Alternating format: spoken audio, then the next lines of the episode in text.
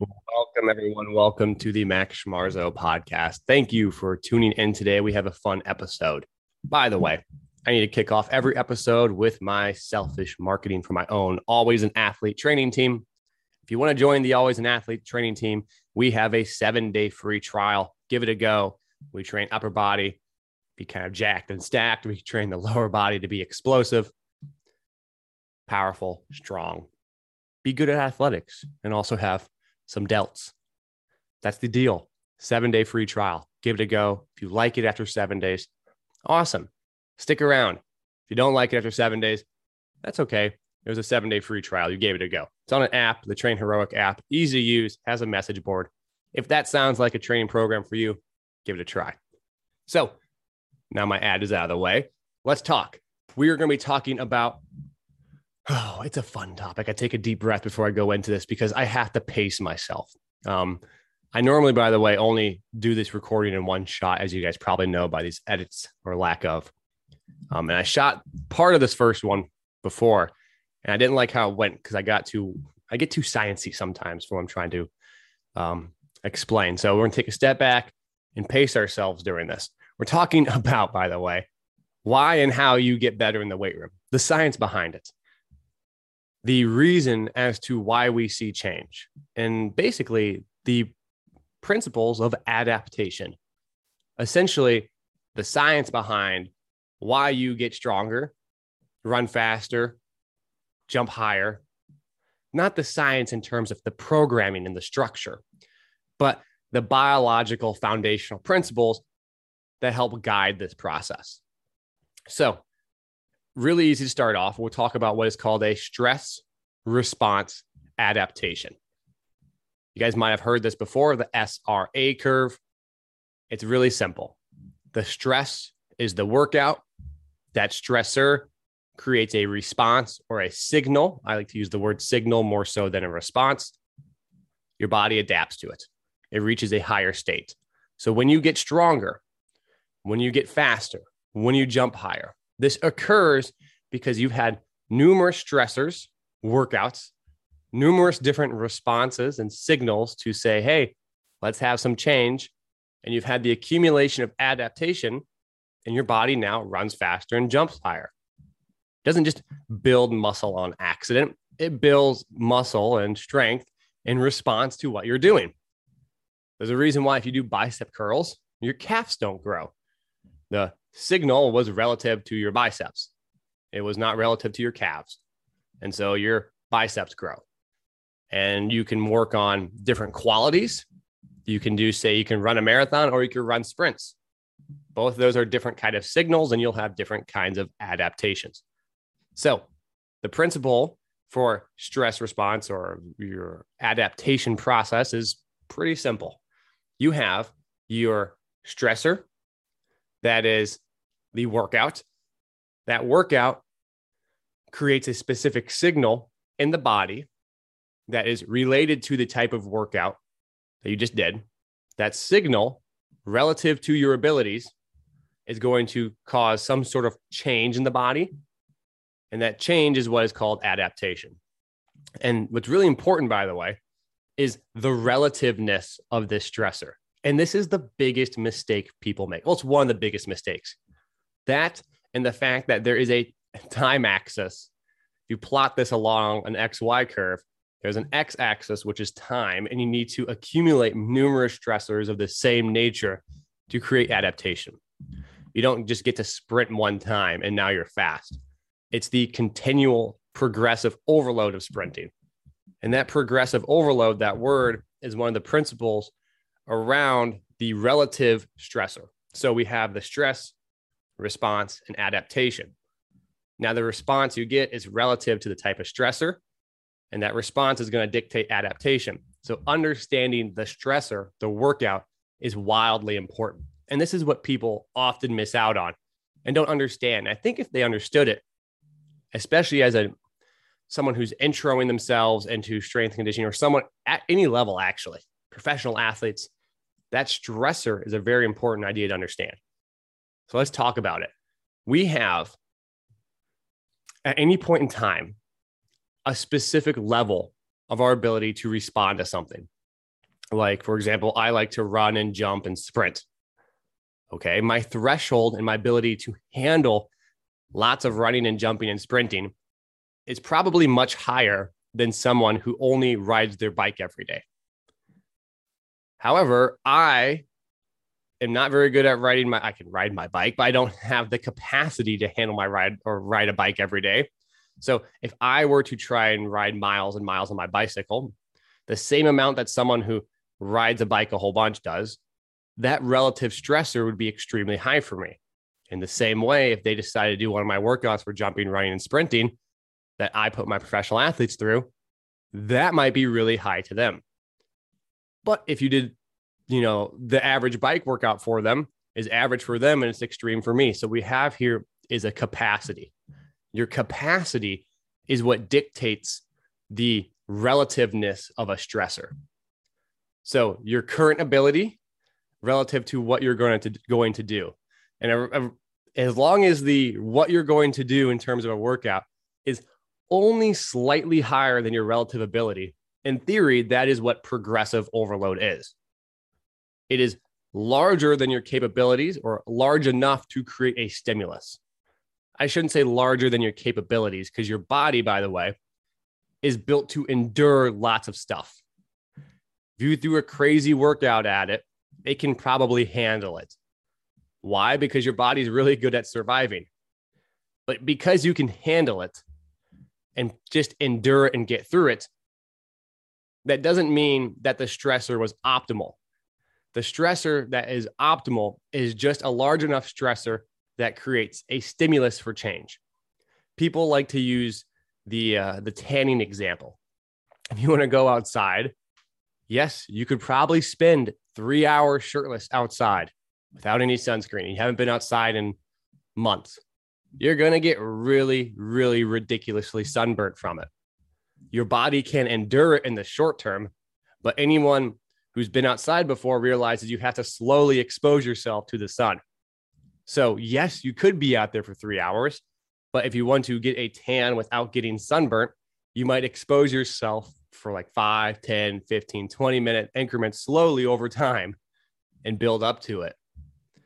The same idea works with working out.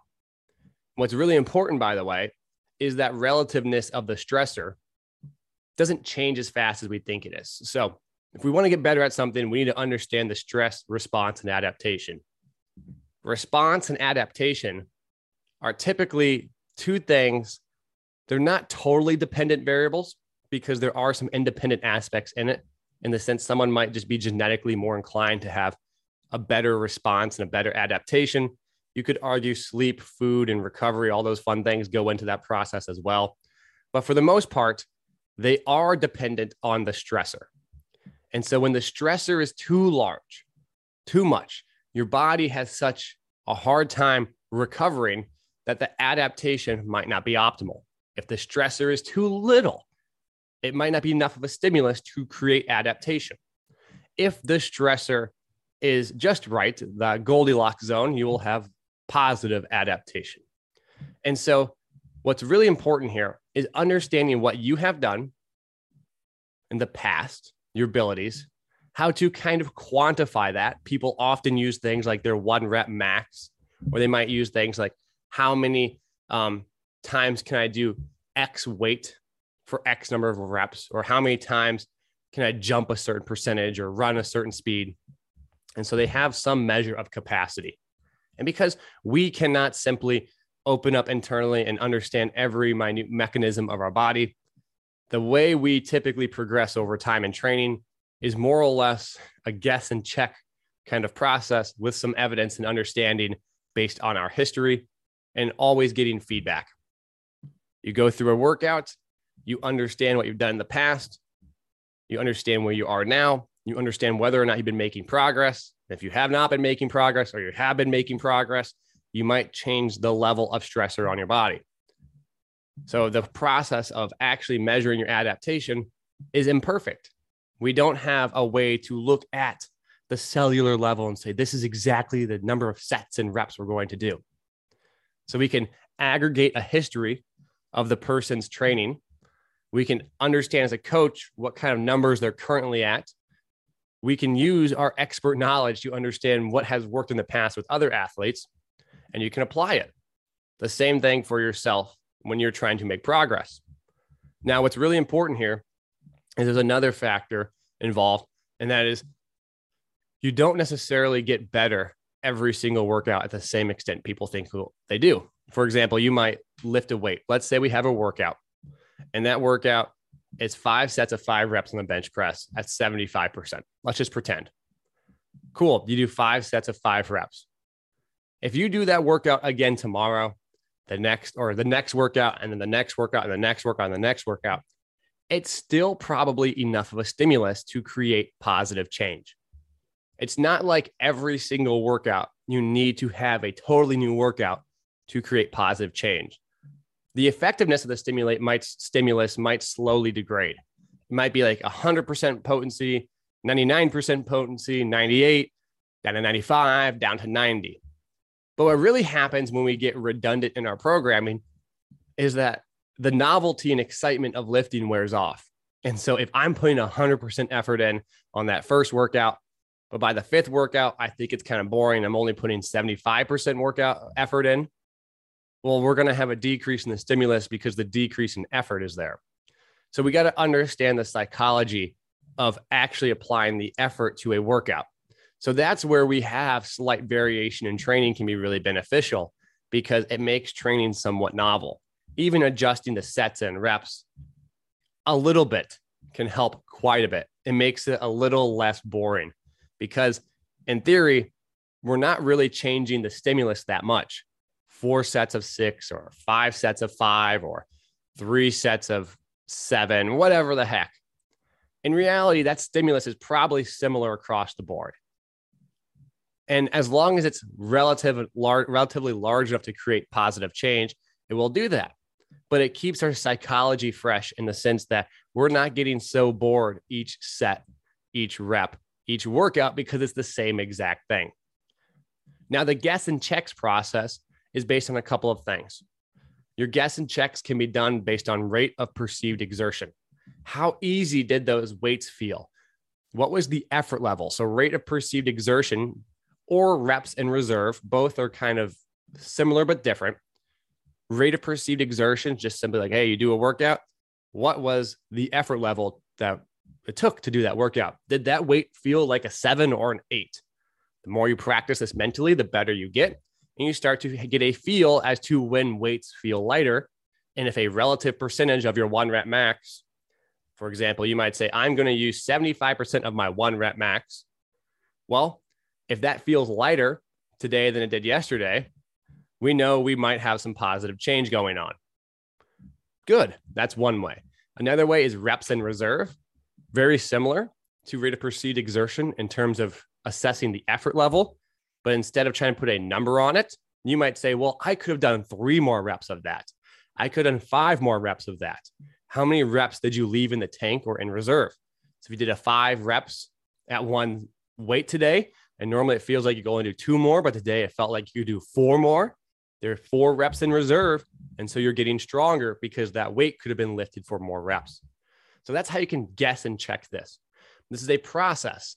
It's it's a imperfect process, but it at least gives you some guidelines and some framework to start to understand how and why we program. So again, it goes back to the relativeness of a stressor, then applying that stressor over time. You cannot just think about each workout independently. You got to think about each workout as a whole in a larger scheme of things. Some people call it like a micro cycle or a macro cycle, whatever they want to call it. The idea is that you don't just do one workout and that's it. Fatigue and the stimulus accumulates over time. So the series of workouts over a month all add up synergistically and work together to create positive change.